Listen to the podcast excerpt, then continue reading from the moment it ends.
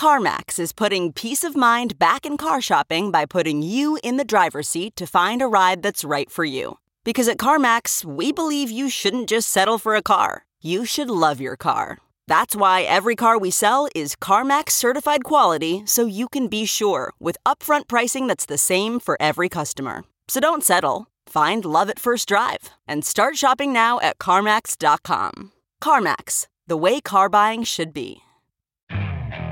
Okay, picture this. It's Friday afternoon when a thought hits you. I can spend another weekend doing the same old whatever, or I can hop into my all-new Hyundai Santa Fe and hit the road.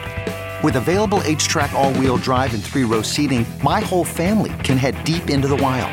Conquer the weekend in the all-new Hyundai Santa Fe. Visit HyundaiUSA.com or call 562-314-4603 for more details. Hyundai, there's joy in every journey. I watch these crypto Twitter guys, and they look at what we just did, and they're like, oh, what happens when they dump it? Like, they bought all this Bitcoin. That's bearish. They might sell it, and that'll be bad for the market. Or, when is he going to sell it? If it goes down by 5%, is he going to lose interest? And I think they don't get it. I bought it for the next 100 years. I didn't buy it to sell it ever. Welcome back to The Breakdown with me, NLW. It's a daily podcast on macro, Bitcoin, and the big picture power shifts remaking our world. The Breakdown is sponsored by Crypto.com, Bitstamp, and Nexo.io, and produced and distributed by CoinDesk. What's going on, guys? It is Friday, September 18th, and I am back with another extremely exciting conversation. This has been a year of very big news for Bitcoin. I think when the storybooks are written, we will view 2020 as a pivotal inflection point moment in the narrative comprehension, the narrative understanding of where Bitcoin fits in a crazy larger macro context. Earlier in the year, we had Paul Tudor Jones, who announced his Bitcoin thesis around what he was calling the great monetary inflation.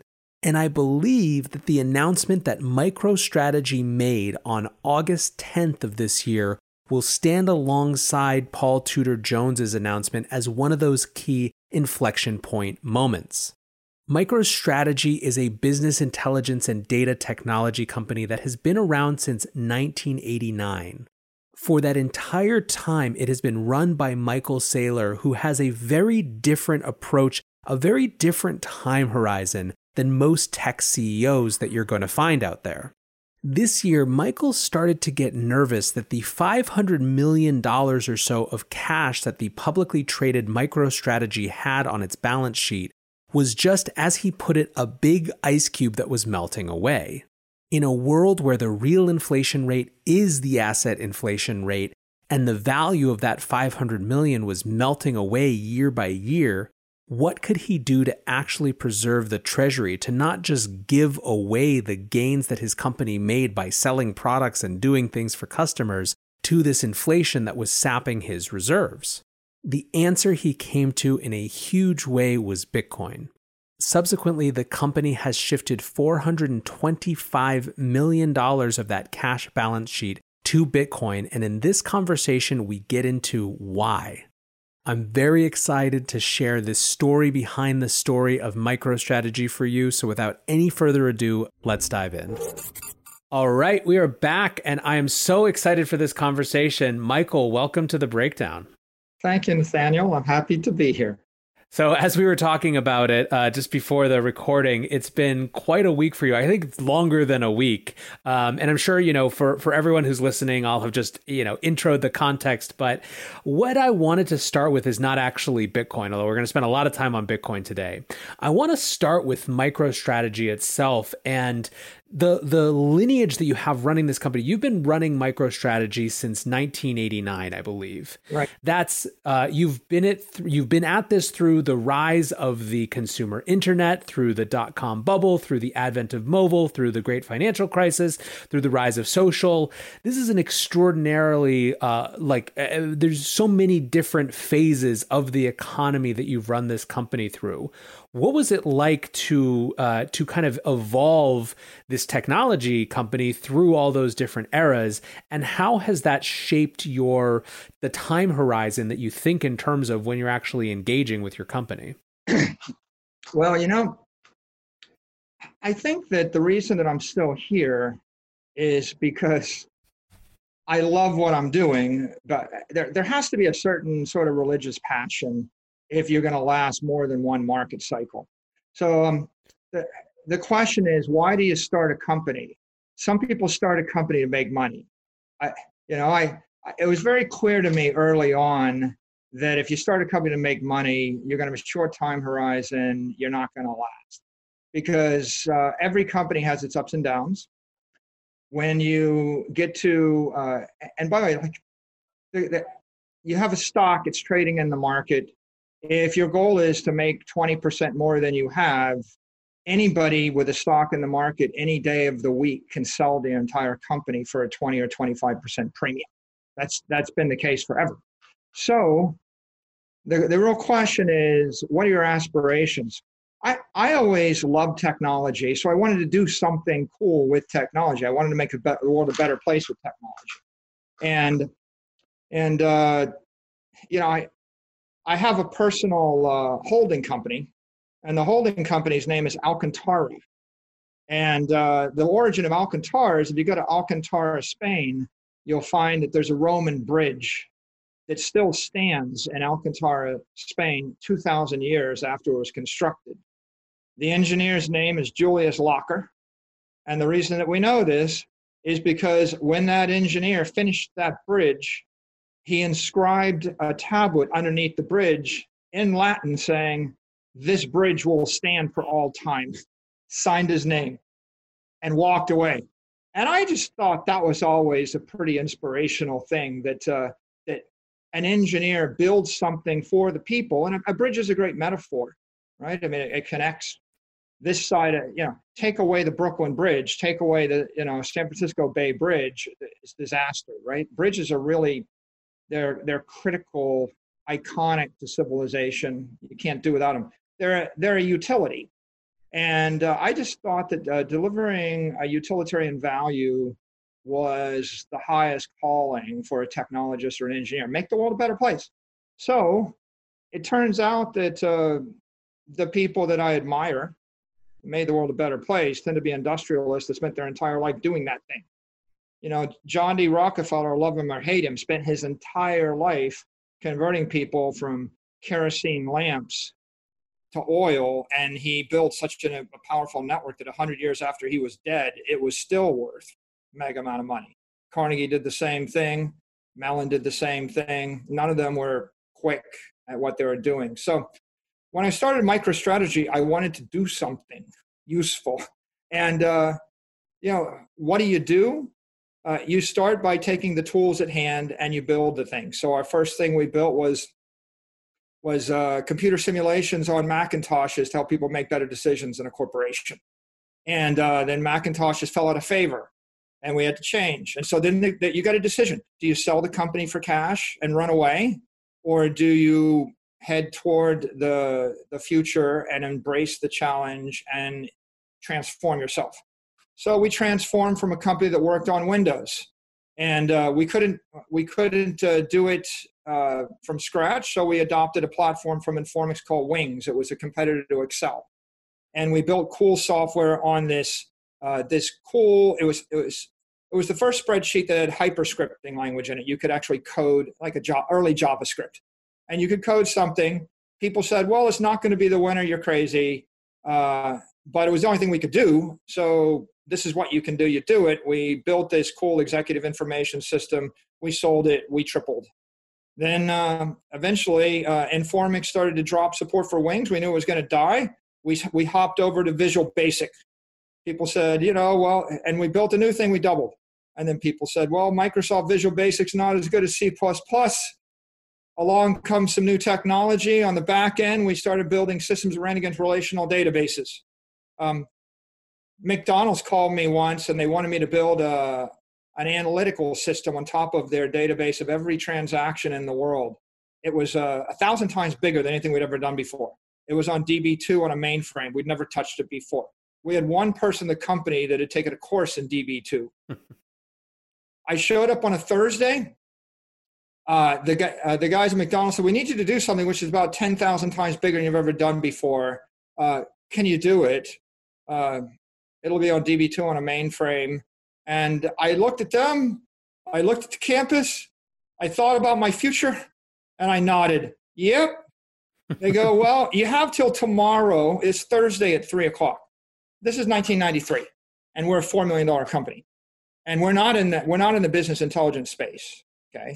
So if I don't do this, nothing that's happening right now happens. So the marketing guys at McDonald's go, okay, well, you get till Friday at 5 p.m.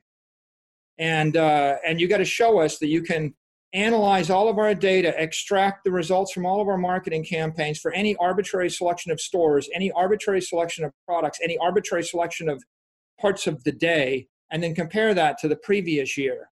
You're going to have to sift through hundreds of millions of rows of data. So to do that, we had to create this sophisticated relational analytical engine. By the way, the relational analytical engine that eventually took 1,000 engineers 5 years to get perfect, but we had to do it by Friday at 5 p.m. We started, I think I'm hearing this Thursday at 11 a.m. I walked out of the room. I picked up the phone. I called one engineer, Georgios Charalambos. I still remember him vividly. You cannot forget this. Georgios had a master's degree, and he'd taken one course in DB2. He was in Detroit. I was in Oak Brook, Illinois. I said, Georgios, I need you to go to the airport, get on a plane, and fly here because you and I have a project, and we're going to build a relational analytical tool on top of a mega database for McDonald's. Georgios said, okay, I'll be there. Georgios gets on a plane. I start sweating, and this is where the marketing kicks in.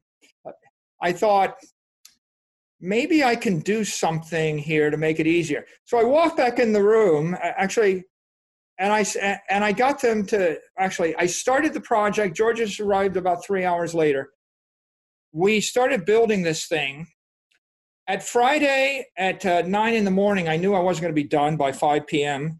I walked in the conference room. I said to the guys, we're really pretty far along, but we want to make it perfect for the presentation. So if you don't mind, can we schedule the presentation Monday morning at 9 a.m. instead of Friday evening at 5 p.m.? They're like, okay. So, and by the way, just in case, could we have access to the facility over the weekend? What happened next was we worked for like 96 hours straight, and I think I slept 3 hours, and Giorgio slept 2 hours, sweating the entire way. At 8 a.m. on Monday, I went home, changed shirts, came in, and we had a working prototype or a working application. They liked it. They bought it. They gave me another 6 weeks to deliver the production version. It became a multi-million-dollar client, our first relational analytics client. We went on to sell billions of dollars worth of that software. And it was just a moment in time where I swear to you, if I hadn't delivered it in those 2 or 3 days, nothing would have happened. What happened next is, we went from that relational analytics, and then eventually the web came along, and we had to morph and we had to implement on the web. Then we had email. We came up with the idea we were going to deliver via email. Then we morphed into mobile intelligence and all, and along the way, there are always these paradigm shifts in technology. There's always something new coming along. And the challenge in the business is to figure out what you ignore, what you minimize, and what you commit to. Right? What is an existential threat? If you don't do it, it's going to kill you. What is simply an opportunity? And then what is noise? And so I guess I'll end the entire soliloquy with one observation. Most of my mistakes were never bad ideas I pursued. They were good ideas I pursued in order to just get that one more iota of revenue or one more thing. The bad ideas are easy to throw away. 99% of the ideas are bad. The good ideas are very tantalizing and you want to chase after them. And as we grew the company over time, what we realized was the real critical thing is to figure out the great ideas, the good ideas that either either are threats to your existence, and if you don't address them, you're going to go bankrupt, or the good ideas that are going to make your company 10x better. And if you can properly sift through the noise and figure out what those things are, then you can grow and prosper. When in this journey did you know that you wanted to be running this company and evolving this company? Because I think if you talk to a lot of young entrepreneurs today, they want to build forever, but they're not necessarily wedded to the building within the same structure, or they'll do a company for a couple of years. I mean, Silicon Valley is a rotating door of companies people going through. When did you know you wanted to keep building, you know, a kind of a larger framework for yourself? I knew it on the day I started the company. I guess I respect that other people have other values, but this comes down to just a set of values. Like I wouldn't respect myself if I was just building companies to flip them. I can't be that person, right? It's just not me. I always thought of myself, like if someone called me an entrepreneur, I kind of took offense to that. Like a dilettante, lightweight, dabbling in different stuff. It's like I built it so I could sell it. Well, no, I built it to make the world a better place. That's why I built it. Like I when I was growing up, there were four honorable professions: rock star, fighter pilot, astronaut. I linked the two, but astronaut, professor, and CEO. I wanted to be a rock star in high school. Then I realized that rock stars don't make a lot of money. Like 99.99% of them don't make enough. And then I wanted to be an astronaut, fighter pilot, went in the Air Force, learned to fly. And that didn't work out due to just a random stroke of luck. Then I wanted to be a professor, was going back to MIT to get a PhD and talk about things and teach people stuff for the rest of my life and write books. And as I was doing that, my employer, DuPont, begged me to finish a computer simulation because there was $1 billion at stake. And like I'm making $50,000 a year at the time. They had $1 billion. Obviously, there was an arbitrage opportunity. They needed me. And there's nothing in the world I wanted other than to start a company, be CEO, do something useful with my life, build something. So when they asked me to stay, I said, I'll stay, but you're going to have to give me $250,000 up front. I want millions of dollars of contracts. I want free office space. I want those 10 people at DuPont to come to work for me. I need $100,000 in cash right now. And they said, okay, well, you know, how much equity are you going to give us? And my answer was none. I'm giving you nothing. So that the company was capitalized based upon the first customer because they wanted to buy something. And because when we came public in 1998, it was closely held, we were able to structure the capital structure so that there was a dual class. One thing that I did early on that I can take credit for this now, I guess. It's after the fact, 22 years later. I was the first tech company, to actually go public with a Class A, Class B, dual class voting structure in the tech industry.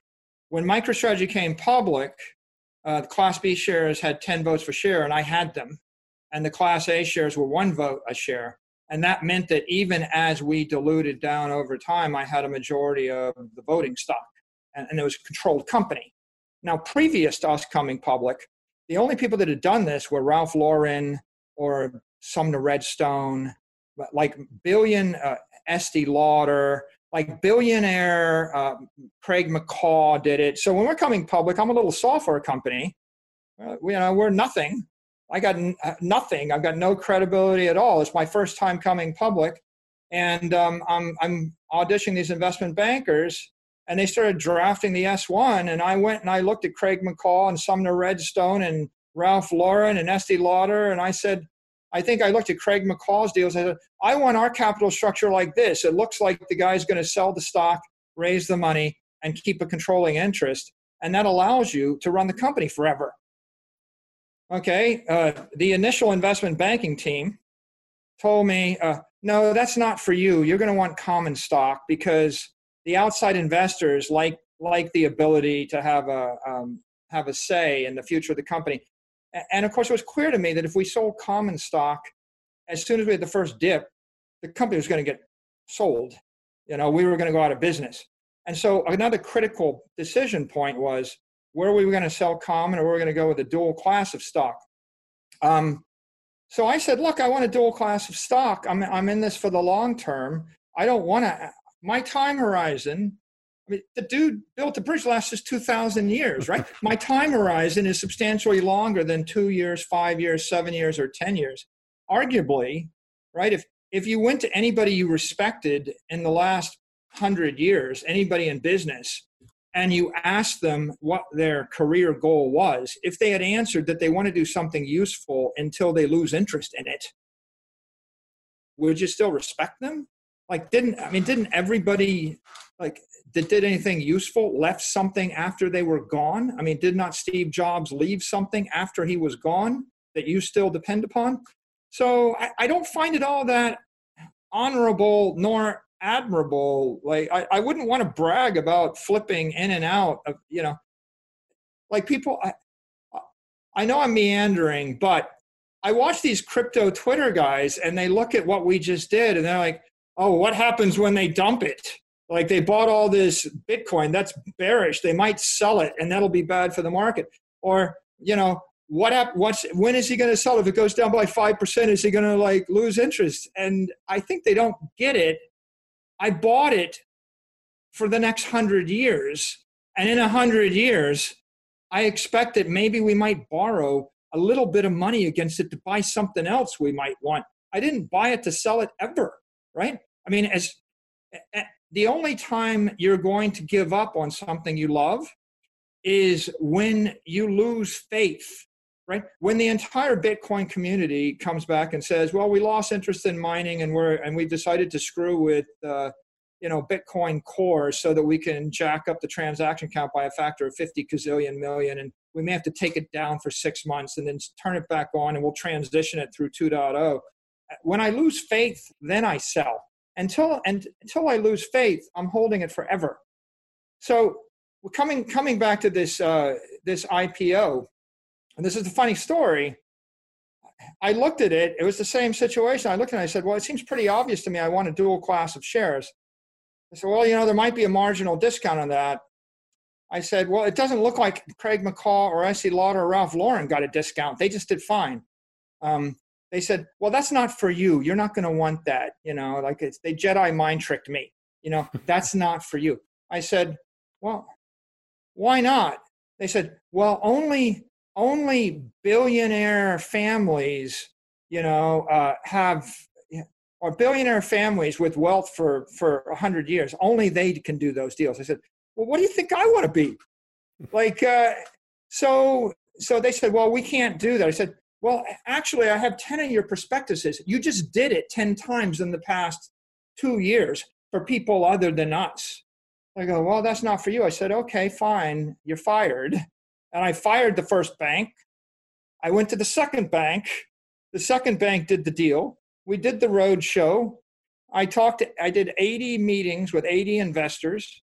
One investor took me to the back of the room and trashed me out for 3 minutes saying, I don't really like this Class B structure. That gives you too much power. I looked, I nodded, I said, yes, sir, I understand. We think it's in the long-term best interest of all the shareholders, but I respect your opinion. That was the end of that. The deal went off. It was a massive success. That Class B structure kept me from getting fired about 10 times. It kept the company from getting sold half a dozen times. When Google came public, they did it. When Facebook came public, they did it. Now it's not uncommon for a lot of tech companies to do it. You could probably find dozens. I like to think they copied us there. I know for a fact that at least one of those founders running a $500 billion plus company met with me directly, and my one piece of advice was create a dual-class capital structure so you don't get bounced out at the point that the going gets tough. So So, you know, that was 22 years ago. I contemplated then that over the course of 30 years, if you dilute the company by 3% a year, if you don't have a dual class structure, you're going to lose control of the business with 95% probability. And I don't think it's unreasonable for someone that cares about the company, that loves it, to want to implement a control capital structure so that it doesn't get snatched out of their hands. It's like if you bought Bitcoin and you were leveraged up and you pledged 80% of it, or you see these guys that buy and they buy at 20-to-1 leverage. It's like when the price of Bitcoin trades down $300, they get liquidated out, and you'll watch this liquidation where 2,000 Bitcoin gets sold in 60 seconds. When it gets sold, they get sold at an 8% or 4% discount, and they lose all their capital, and then the market pops back up. It's because they had too much leverage. If they really wanted to hold the stuff, you would be thinking, I'm going to buy it. If it trades down 10%, I'm still holding it. If it trades down 20%, I'm still holding it. I'm not going to pledge it. I mean, you want to be aggressive, pledge it, go up to 50% margin, but really, if you care about it, you don't pledge it at all. And when it goes down by 99%, you'll still be holding it. So, Nathaniel, I'll end with one observation. I'm unique in a couple of ways. One, I'm the longest lasting CEO of a publicly traded enterprise software company. I live to see 99% of my peers quit or lose their job. By the way, 99% mortality rate amongst my competitors. They all sold out over the course of 20 years. That's one interesting thing. The second thing is we did implement a capital structure so that the founders could pursue the mission of the business without volatility impacting it. And third, I'm not proud of this, but I'm the only public company officer, maybe the only public company CEO in the history of the world that actually lived to see his stock decline in value by 99.8%. My stock went from $333 a share to 42 cents a share. I kept my job, but if you were on my board of directors, you probably would have fired me if I did not have a controlling stake in the company. I kept my job and I kept the company, and I didn't dissolve it and sell it off to a megacorp to become the 167th division of IBM. And that's why I'm here today. So, people, HODL, hold on for dear life or whatever it means, right?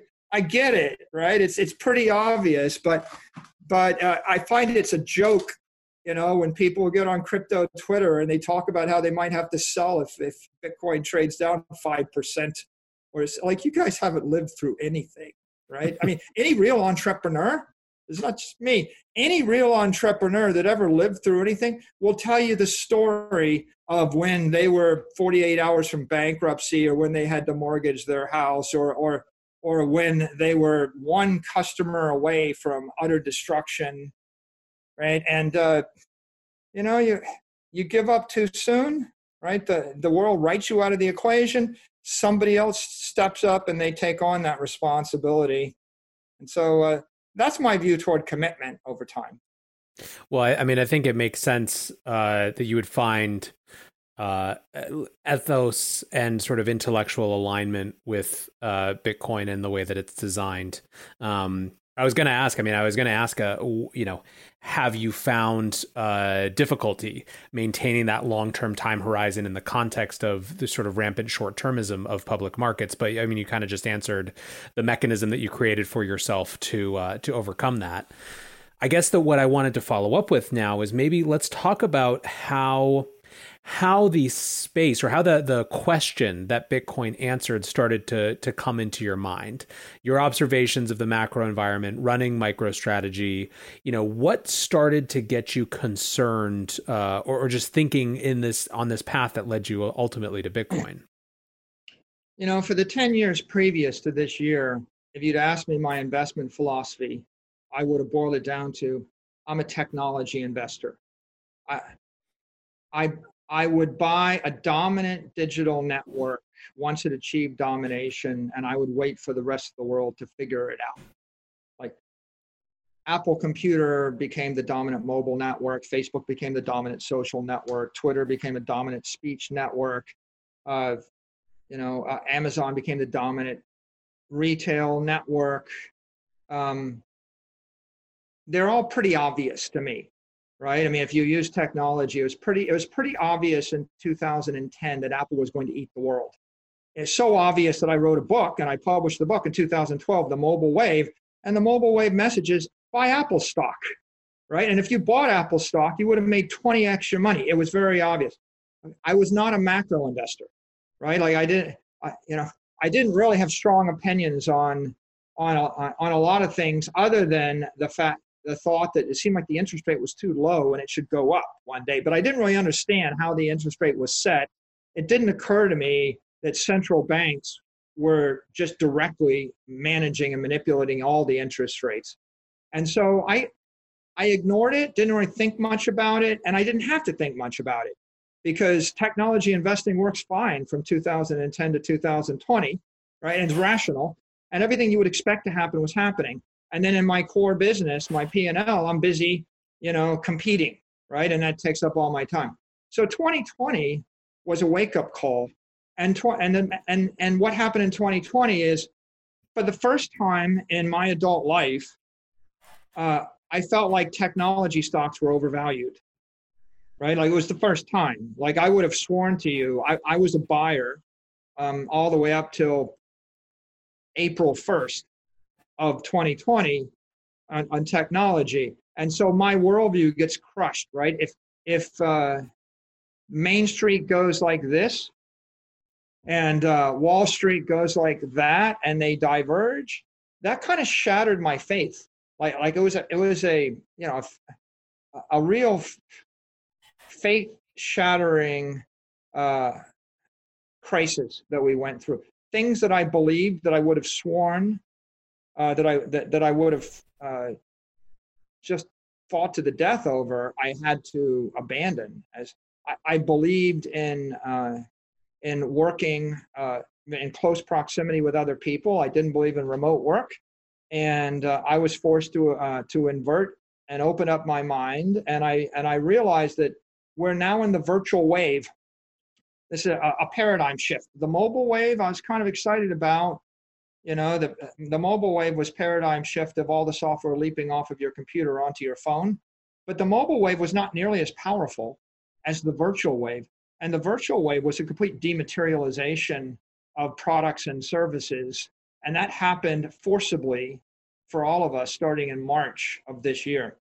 So when that happened, my worldview opened up, and with regard to the balance sheet in particular, I had seen the balance sheet as $600 million in cash that should over time earn 5 or 6% risk-free short-term interest once the world got their act together and started acting normal again. Right? Like after before the great financial crisis, Nathaniel, I was getting 5.5% overnight interest on my money in the bank. 5.5%. You remember when you used to get 5.5% on a bank account at no risk from the bank? And then you would get higher interest rates if you took more duration. So before that, and then all of a sudden, interest rates go to zero. And then they started crawling back up, and they crawled back up to 2%. You could get 2% interest short term, and we thought, well, maybe everybody's going to get back to normal and it'll go back to 5%. And then it went the other way.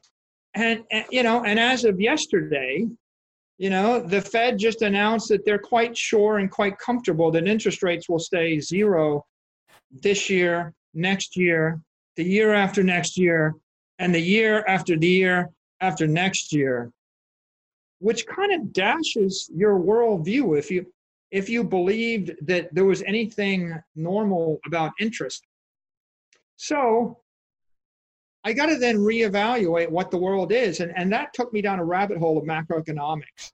And I realized that I had been somewhat oblivious and naive to some sophisticated ideas. And as I read, you know, I read everything by the Austrian School of Economics, and as I read the Bitcoin Standard, and as I read all the Bitcoin essays, it turns out that, I mean, Bitcoin, you know, is like the commercial manifestation of Austrian economics with technology wrapped around it. And as soon as you start to go one way or the other, your world opens. And so what did I realize? I realized that we're expanding the money supply by 7% a year for the past decade. What I realized is that inflation is not inflation at all. I mean, there's an old saying, you know, in the ad business or the propaganda business, depending on who you are, it's like, you can't tell people what to think, but we found out that we can tell people what to think about, right? All of our studies proved us. We can't tell people what to think, but we can tell them what to think about. So what are people being told to think about? They're being told to think about CPI, okay? And most hideous, terrifyingly wrong decisions come about when someone focuses upon the wrong metric. So CPI is not even a relevant metric. The entire world is focused on CPI, but CPI is tracking the inflation rate of a market basket of consumer goods that are cherry-picked not to inflate. Right? They're almost by definition, the market basket of goods in CPI are manufactured by robots and by artificially intelligent creatures, and they're going to not inflate. If I wanted to look at a true inflation rate, you know, you've got the Chapwood Index that takes a different view. Look at the things that people really want to buy. I want to buy a house. I want to buy a college education, maybe an Ivy League education. I want to buy beachfront property. I want to buy a nice apartment in New York City. I want to buy a home in the Hamptons. By the way, the most important thing you want to buy?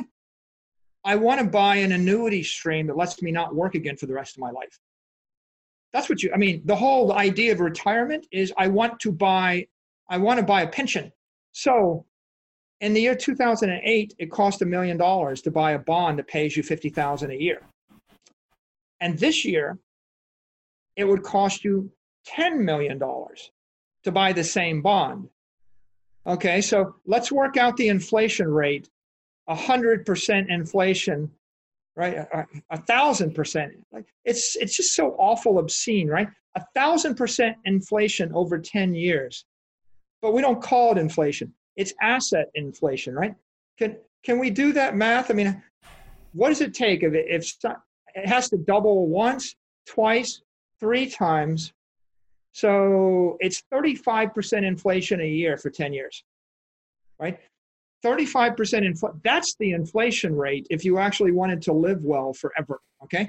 And you could be a bond, or it could be, if I wanted to buy a stock that yielded $50,000 in dividends, well, Apple stock yields dividends, it costs twice as much. Apple stock costs twice as much as it did 12 weeks ago or 16 weeks ago. So if something goes up by 100% in 4 months, then doesn't that mean you're doing a 250% annualized inflation rate onto something? Okay, so maybe it's not going to go up for the next 5 years. You can like divide it by 5 and it's only 20% inflation. But the bottom line there is I'm oblivious to this. And then all of a sudden I got to not be oblivious to it. And then what I realized is the real inflation rate is the asset inflation rate. It's 7 or 8% when the economy is run normally. If you have 0% or 1% CPI, you've got 8% asset inflation. This year, asset inflation is 25 to 40% one time. And the real big question is, what's the asset inflation rate for the next 3 years? And it can't be less than 10%, in my opinion. If you look at what every central bank, the EU, the Fed, everyone else is talking about, a reasonable person would estimate that scarce assets. By the way, I saw a news story this morning on Snowflake in the Wall Street Journal, and the Snowflake IPO went to the moon, and it's valued at, I don't know if it was 30 times revenue or some god-awful huge number of times of revenue. And you know what the justification of the journalist in the Wall Street Journal was for why this thing is trading at like infinity? He goes, well, you know, growth is really hard to find during the pandemic, and investors are willing to pay up for a scarce asset. I just looked at it. They raised $3 billion in that equity issuance. And so people act like, well, you know, investing $400 million in Bitcoin for a scarce asset is some kind of ballsy, crazy thing. Some dude on Wall Street is paying god-awful amounts of money for a scarce asset. Everybody wants a scarce asset. So coming back to macroeconomic investing, right? The conclusion is the asset inflation rate used to be 7%. The asset inflation rate equates to your cost of capital if you have a corporate treasury. If you're not actually keeping up with the asset inflation rate, you're not keeping up with the cost of capital, you're draining the purchasing power from your corporate treasury. You're getting weaker. By the way, it's the same for a family. If you're a dude working for a salary and you're putting your cash in the bank and the cost of the college education for your kids going up by 8% a year. And by the way, I went to MIT 30 years ago. I know what it cost to go to MIT 30 years ago. The cost didn't inflate by 2% a year over 30 years. It went up by 8% a year over 30 years. Okay, that's very clear in my mind. So if the cost is going up by 8% for everything you want to buy in the future, and you're getting paid 0% interest, you're falling 8% behind. And in fact, you're working for nothing. You're burning your money. You could work for 30 years to stand still. You still won't have what you were working for. So now this year, okay, you could maybe ignore it for 2 or 3 years to be safe. If you're hyper-conservative, if you're afraid to do anything that might rock the boat, that might create some volatility in the near term, maybe you can live with the 8%. But it seems to me, as a casual observer, that you could estimate the asset inflation rate starting in March for the next 5 years at 20% a year, 25% a year. That's the cost of capital. And you are now, if you're sitting on top of $1 billion, you're going to take a $200 million hit per year. How many companies can generate $200 million in after-tax income per year to cover the hole that they're digging in the ground? So that's my journey, right? It wasn't important until it was important. And then when it got important, it got really important. And then as I said before, I just came to this horrifying realization. I was sitting on a $500 million ice cube and it was melting at least 10% a year, but probably 20% a year. 10% a year is magic, by the way, because we're thinking we're going to generate $50 million in after tax or cash flow, and we're going to put it in the bank. And if you're going to melt $50 million of my treasury while I put $50 million in the bank for the next decade, I might as well just write off the decade as a lost decade. What's going on, guys? I'm excited to share that one of this month's Breakdown sponsors is Crypto.com. Crypto.com offers one of the most cost-efficient ways to purchase crypto out there, as they've just waived the 3.5% credit card fee for all crypto purchases. What's more, with Crypto.com's MCO Visa card, you can get up to 10% back on things like food and grocery shopping. When you buy gift cards with the Crypto.com app, you can get up to 20% back. Download the Crypto.com app today and enjoy these offers until the end of September. Bitstamp is the original global cryptocurrency exchange. Since 2011, Bitstamp has been the preferred exchange for serious traders and investors, trusted by over 4 million customers, including top financial institutions. Bitstamp is built on professional-grade trading technology. Their platform is powered by a NASDAQ matching engine, and their APIs are recognized as the best in the industry. Download the Bitstamp app from the App Store or Google Play, or visit bitstamp.net/pro to learn more and start trading today. That's bitstamp.net/pro. In this crisis, many investors aim to keep and grow their digital assets. Others seek to maximize the yield on their cash. Nexo allows you to achieve exactly these two goals. The company offers instant crypto credit lines against all major cryptocurrencies, with interest rates starting from only 5.9% APR. Nexo also lets you earn up to 10% annually on your fiat and digital assets. What's more, interest is paid out daily, and you can add or withdraw funds at any time. Get started at Nexo.io. you're going down this rabbit hole. This is starting to reveal itself to you. It's becoming clear. What's the process of getting your other stakeholders to think the same way? How does that process work? How do you come out the other side of this with the action plan? And then maybe go into what the action plan actually was and is. You know, I think what I did first is I opened up you can't make this stuff up. It's hilarious. Before COVID, we met as a board once a quarter around a conference room, and we had discussions face to face, intense ones once a quarter. COVID hit. I opened up an iMessage chat channel for the officers and directors, and the first thing I did was go on YouTube. And I pulled the most compelling speech by Andreas on Bitcoin. Mm-hmm. But it's not that hard on YouTube. If you go and just type, YouTube figures out the most compelling thing and it serves it up to you. Then I took the most compelling speech by Pomp on Bitcoin or overview. And then I took the most compelling debate, the future of money, Bitcoin or fiat currency. Eric Voorhees versus Peter Schiff. And I put that into the chat channel. I sent it to all the officers and directors. I said, I'm going to need you guys to do some homework. I want you to watch these three things, then we'll talk. And that starts the entire discussion. That's like 2.5 hours worth of 3 hours worth of video content. Then there's a set of meetings, one-on-ones.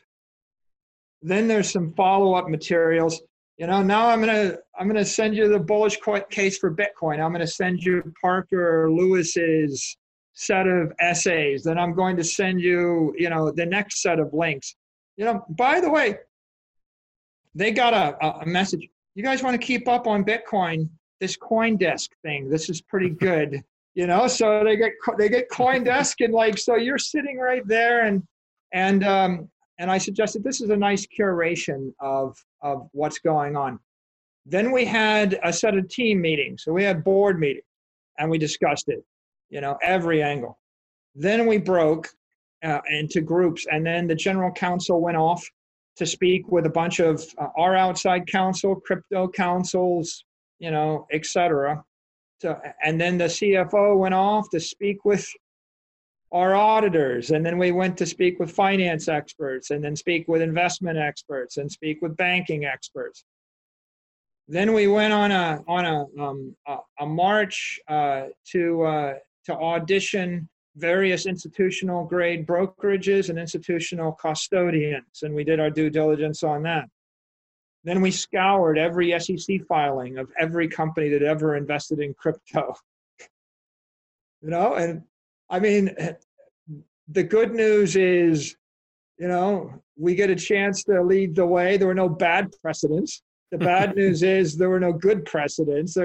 We saw some crypto miners, and then we saw overstock, and then we went back to first principles. And by the way, for a lot of people were afraid of first principles. They're afraid to start to reason. I have a new problem. How do I solve it in an appropriate, respectful way to all parties involved?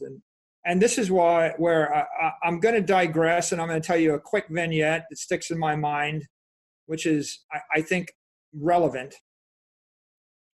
I came from a middle-class family, and I grew up in a small town of Fairborn, Ohio. I was a class valedictorian, and I'd never met well-educated people from good schools, good families. I'd never been in a competitive environment. I was just always like the smartest guy in my class. And then I show up on scholarship at MIT, and you go from being the smartest guy in your class to being one. You know, I think like 80% of my class was valedictorian, right? Like you go from one of 500 people, every one of them as smart as you, right? It's like going from the little leagues to the big leagues, and there are no weak players anywhere. I sit down the first class in chemistry, and the professor walks out. This is the first lecture, and he holds up a tile off the space shuttle, and he says, "Welcome to solid-state chemistry and materials. This is a tile that fell off the space shuttle on re-entry last month. NASA called me down to talk with them. They can't figure out why it burned off on atmospheric re-entry. But they know it burned off. There's a problem for them. They want to solve the problem. You know, what do you guys think we should do?" Okay, and it was an iconic moment because everybody looked at everybody, and we all knew we were pretty smart. But then the first thing that goes through your mind is this horrifying thought: did I miss this in the reading? Like, is there a should I have read something in the textbook with the answer to this? And that lasts for about 5 seconds. And then the next 5 seconds, you thought, you know, this is not in a textbook. This is not in any textbook in the world.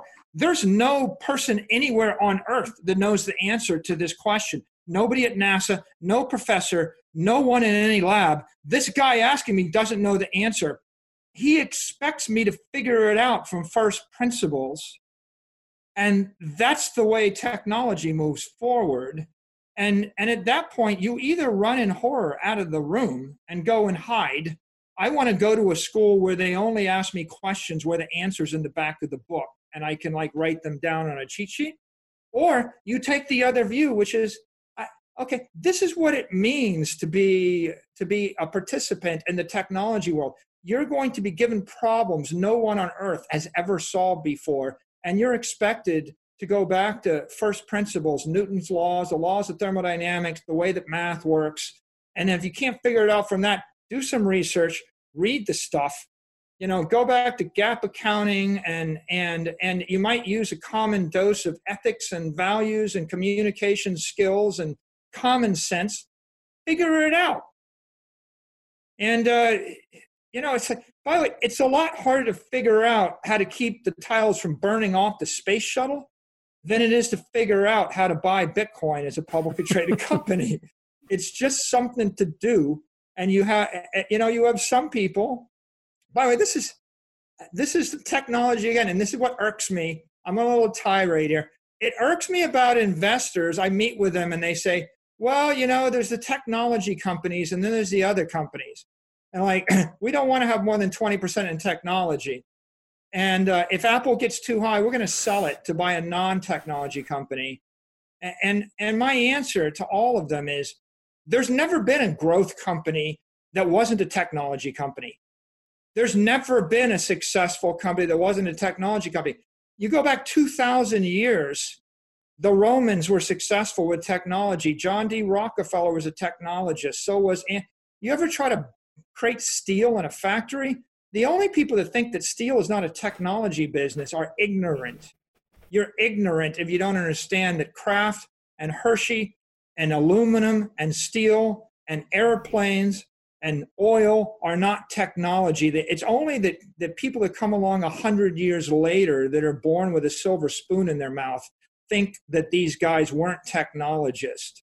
And so the quintessential iconic moment in technology is you have a problem, no one solved it before.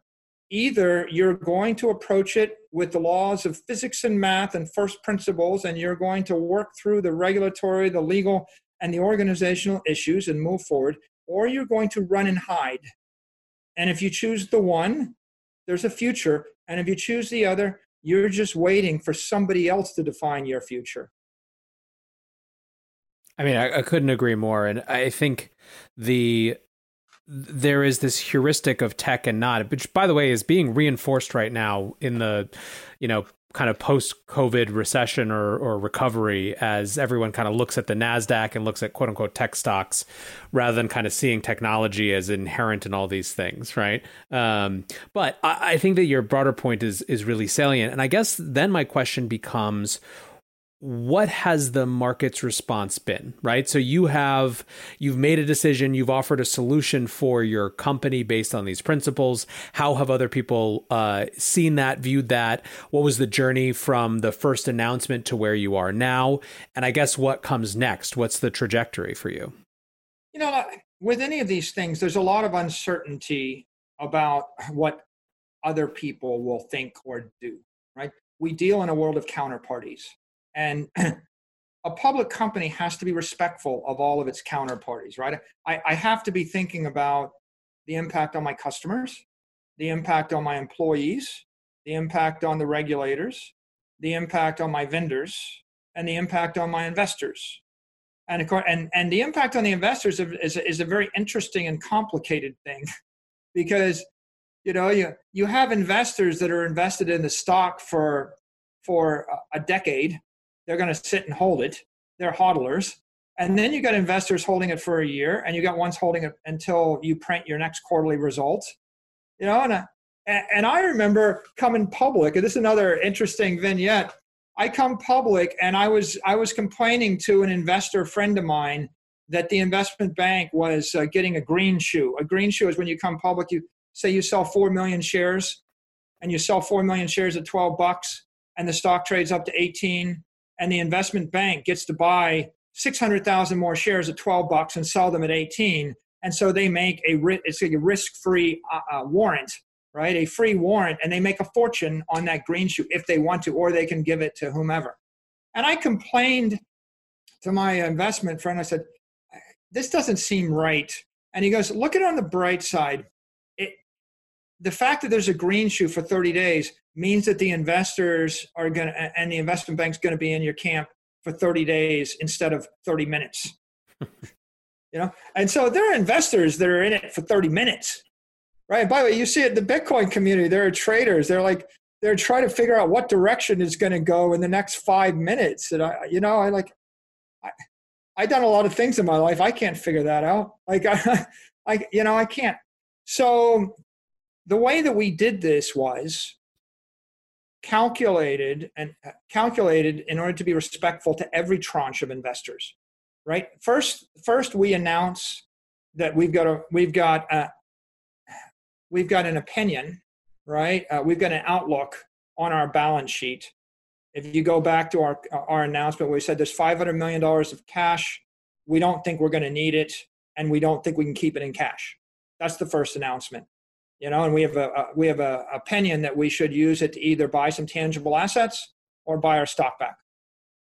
The next thing we do, and we laid that out for the market so they all know, and that gives people the ability to act on that information however they will. The next thing we did was we took action definitively. We said, we've bought $250 million worth of Bitcoin, and we're ready to buy $250 million worth of our stock.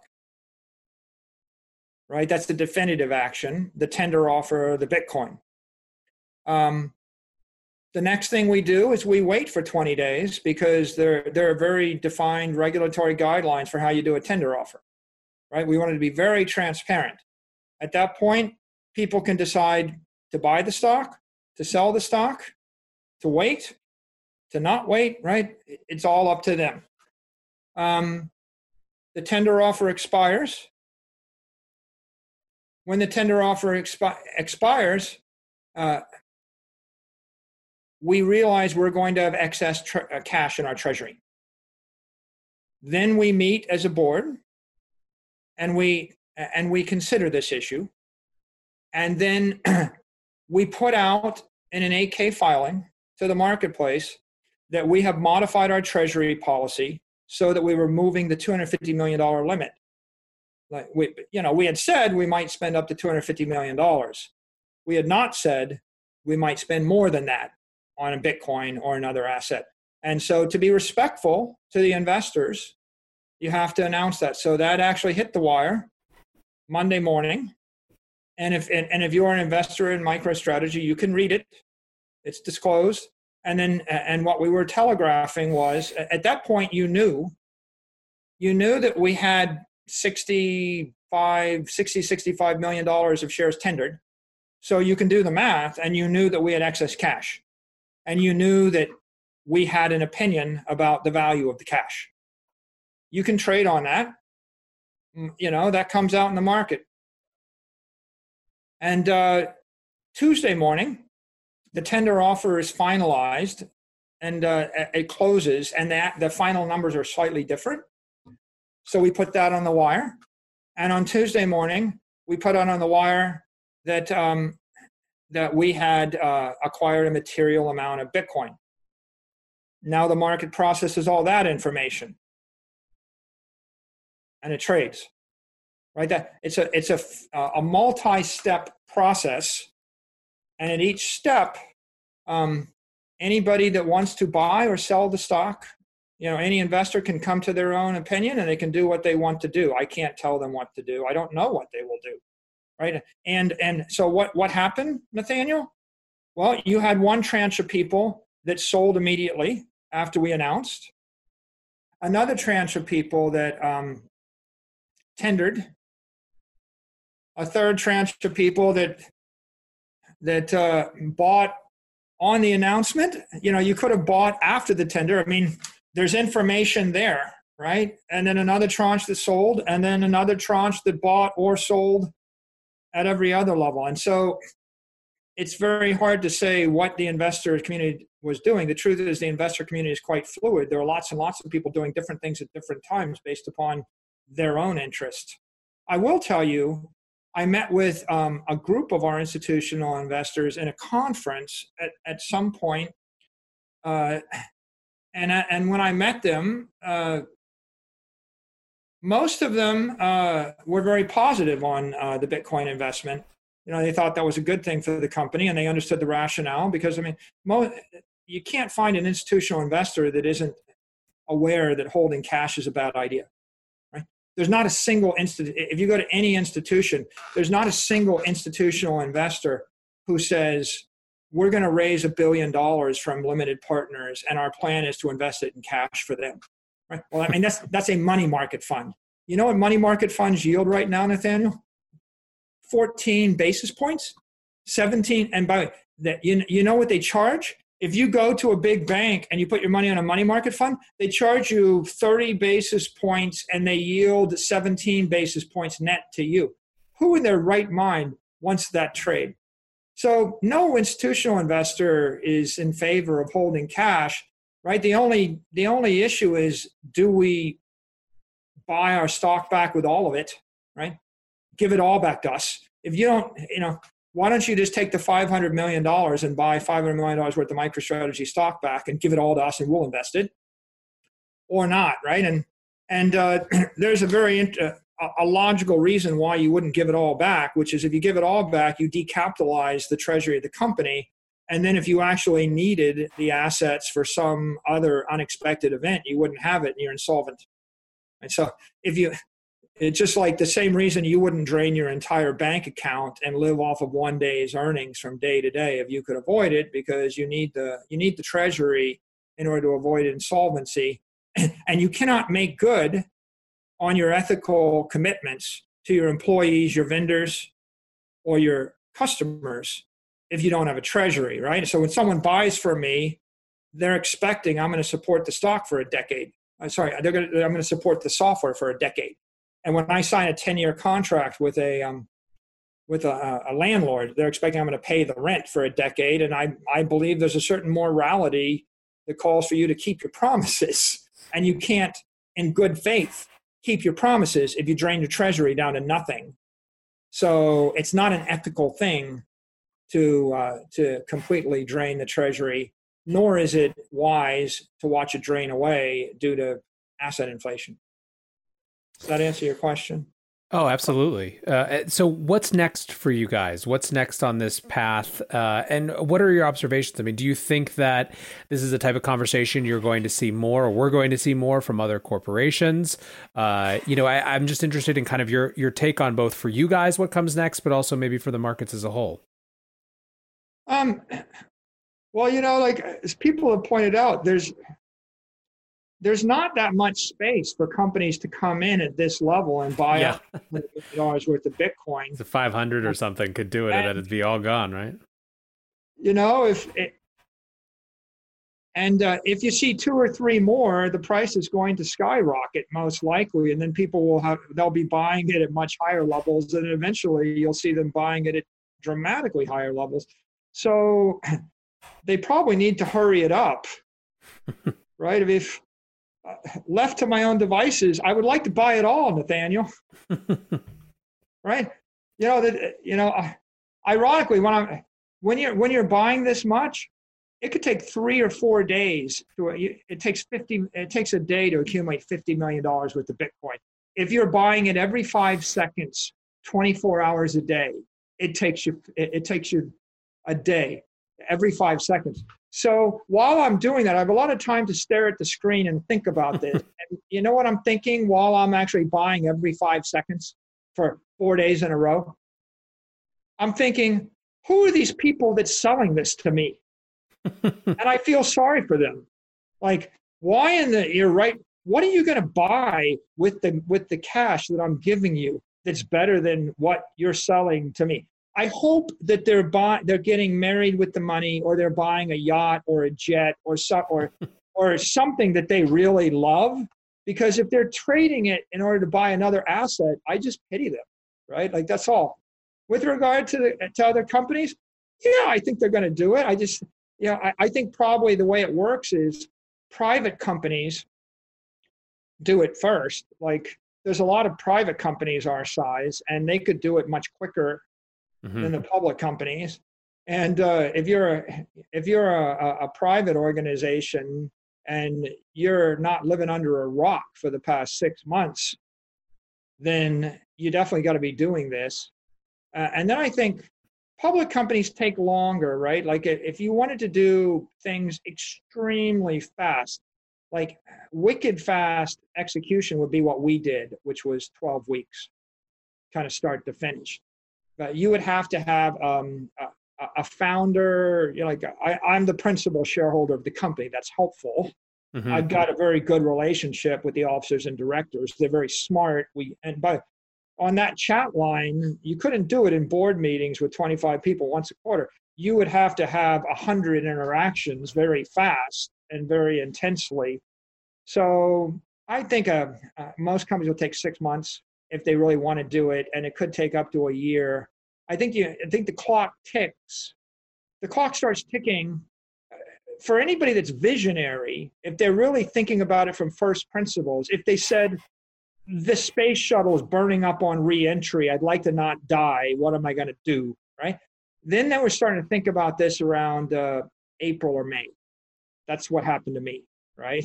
I felt like I was on fire around April or May. My ice cube is on fire and I'm going to zero. And that's when the clock ticks. And the fastest it could come out is us. But if on the other hand, you were waiting for someone else to go first, it's like they talk about Roger Bannister and he went first and then everybody else runs fast. It's not that Roger Bannister was the best in shape person. He was just the one that pointed out that people were suffering under a mental block. They had some kind of prejudicial bias, something and stuck in their head where they were thinking that they couldn't or they shouldn't. And you just have to go and you have to pull that out. And then you turn sideways and then stuff happens. You get 20 years worth of stuff done in a few weeks. Once I remove that prejudicial notion from your head, it's stuck there, that ignorance or that prejudice. So once people see that it's possible, then 40 people run the 4-minute mile or whatever in the next year. And they all could have done it. They were just psyching themselves out. I think that we've shown people starting like August 10th, we kind of shown them that. The news is rippling. It's gradually rippling, but into the mainstream, gradually. Not as fast as you would expect. I'm really kind of surprised that the story doesn't get picked up more by the mainstream media, but it will, I think, in time. And as that clicks, then the tumblers go off in people's heads. And so maybe the earliest was August 11th. Maybe we're talking about mid-September. Roll forward 3 to 6 months. And that's when I think you start to see the shoes dropping. It'll be probably a 2021 thing. And meanwhile, the guys that'll move faster, right? If they're rational, the guys that'll move faster are the hedge fund guys, the institutional investors, and the private company guys. Like all these guys that like they write down, yeah, I think it's a 1%, a good 1% hedge, or I put 1% in this. I just kind of smile and laugh, but I just think it's such a silly notion for you to claim that you understand Bitcoin and then to think you're going to invest 1% of your assets in Bitcoin. Like, Nathaniel, here's my metaphor for you. It's like a very rich guy, a billionaire, tells you he understands gambling, and he's a really good gambler, and he understands casinos, and he knows how to make money. So he packs you up with all your friends in the entourage in his jet, and he flies off to Vegas. And when he gets to Vegas, he makes a big deal about how much he knows about casinos, and he takes $1 million out of the cage in chips, and he goes and he plays with his $1 million of chips on roulette and blackjack, and everybody else is kind of in awe of this whale. They're like, oh, he really knows Vegas. So impressive. He decided to come to the land of casinos and show all of his knowledge. And then after the weekend's up, he piles back on his jet and goes back to his life, and he stares at his portfolio generating 7% interest. Okay, that's one view of Vegas. There's another view of Vegas. Howard Hughes goes to Vegas. He looks around. His brain works. And then he buys Vegas, all of it. He buys the land. He buys the casinos. He buys everything. And he waits. So the real question to you is, which of the two really understands Vegas? I like it. It's a good metaphor. What could scare you off? I mean, this is a question that we started with, but it gets to your mental model of Bitcoin. What would be cause for actual concern? You know, I love the maximalists. I love the guys. I love to watch Samson Mao get on a debate with Vitalik and get irritated that the Ethereum, you know, crew wants to meddle with this and do that and complicate that thing, and they want to do the other thing, and they're going to move forward on a shifty time horizon, and like, and Samson, you know, gets visibly irate, you know, at the bullshit that he's hearing, right? And when you look, what inspires me is a bunch of Bitcoiners that understand that you have to defend the network to the death. Don't F with the network. Don't screw. It's a beautiful thing. It's probably the most beautiful achievement related to monetary energy or money in the history of the world. We've invented something which is extraordinary. Don't screw it up, right? And don't. You don't want all the fads, you know, like, I got to change the transaction rate. I got to increase the block size. I got to do this. It doesn't scale. I need more functionality. I want to port it to the other thing. The thing that would cause me to lose faith would be if the maxis lost faith, right? I mean, if people stopped getting angry, like, it's, let me just give you another vignette. I bought $175 million worth of Bitcoin in 3 days, 72 hours. We must have run 90,000 off-chain transactions to do it. One every 5 seconds, 90,000 trades off-chain. It only takes about 24 on-chain transactions to secure the entire amount in a cold storage wallet. 24 transactions is what I need to move $175 million. You think I'm concerned about all of the bells and whistles on the Bitcoin network, right? No, it's a 3,500 to 1 off-chain transaction rate to on-chain transaction rate. What I want is to see a bunch of Bitcoiners that will lay down in front of the tank in Tiananmen Square, fight to the bitter death, against every well-intentioned engineer with the good idea that wants to tinker with the thing to make it a little bit better, right? But by the way, this is not, it's not a slight on the altcoins or Ethereum or DeFi. You know, they're all brilliant people, right? I deal with, the entire tech world is full of brilliant engineers building beautiful things. Like, you know how many Instagram clones were launched? There's a million mobile apps that were launched.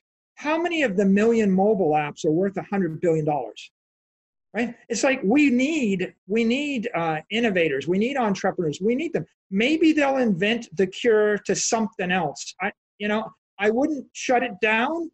I don't begrudge them what they're doing. It's just, it's not money, right? I wouldn't put $1 billion into any other crypto network other than a crypto network with religious, fanatic, passionate defenders of the faith that understand you don't need to do anything in order for it to scale. I can move $100 trillion onto the Bitcoin network, install cold storage, and I can do it at the current transaction rate with the current transaction fees. 99.99% of the transactions will be on a secondary chain or a tertiary chain. I just need you not to screw it up, right? And in terms of scaling, here's the scale. Is it going to hold $100 trillion for 100 years? Think through the Bitcoin network and the Bitcoin ethos and the Maxi ethos. And the first observation is, does it have the functionality right now? Yes, right? Do I need people to improve the Bitcoin network over the 100 years? Yes, I do, right? It's an organic, anti-fragile creature. We're going to need developers to upgrade the software. We're going to need miners to upgrade the hardware. We're going to need people to upgrade their nodes. How? Very carefully.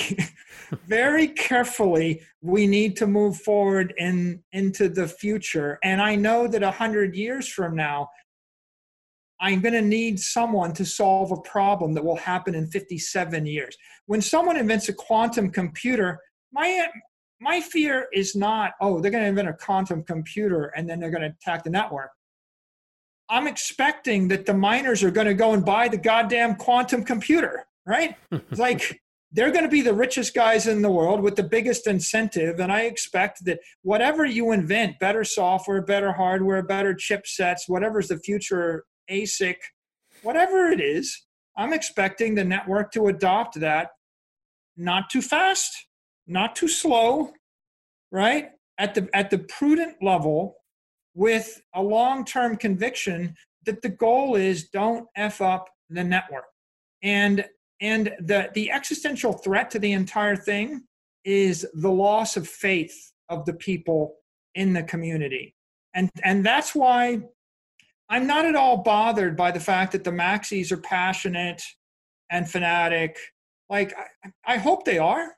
I hope that when I'm dead, and then when my successor is dead in 90 years, and we've got God knows how much money in the Bitcoin network, I hope that the son of the daughter of the son of Samson Mao is in a bitter fight over somebody that wants to do something crazy, or random to our network, because it's a thing of beauty, right?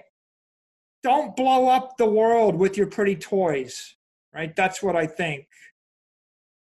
Well, Michael, I really appreciate you hanging out today and sharing your perspective on all this. I think it's created, to go back to a point that you were making before, I truly believe that people's sense of the possible is shaped by what they've seen around them. And so it may not be tomorrow, but you've created now a precedent, a template, something for other people to point to, which I think matters. And I thought maybe just to close, I'd share one more vignette that makes that point that you were just making. When Black Thursday was happening, happening. So this is March 12th and everything is crashing. That's the night that Bitcoin got down under 4,000 very temporarily. I was actually recording with Preston Pish as that was happening. We were watching it crater. Coinbase the next day released their information about who was buying and who was selling. And Coinbase is usually more buying than selling, but it went astronomical. It was something like 83% of people who were using Coinbase that day were buying all the way down, buying more. And it reminds me of the point that you were making before when you were kind of watching those transactions go through, asking who you were buying it from. The reality is that this network is full of people who make that foundation stronger over and over and over again. And I don't have any right to speak for the network, but I certainly will extend the welcome. And I'm very excited to have MicroStrategy as part of that foundation now too. Nathaniel, I'm happy to be here. I want to come back to one of the things that Michael said almost offhandedly earlier. He said, I didn't buy it to sell it ever. What's clear from that conversation is that Michael has a vastly different time horizon than not just most public market CEOs, but most people. He's thinking about legacy. He's thinking about generations. And for that, there is nothing out there like Bitcoin. It's a powerful thing to see a public company shift its cash reserves to Bitcoin. That is an affirmation of the idea of its value-preserving potential.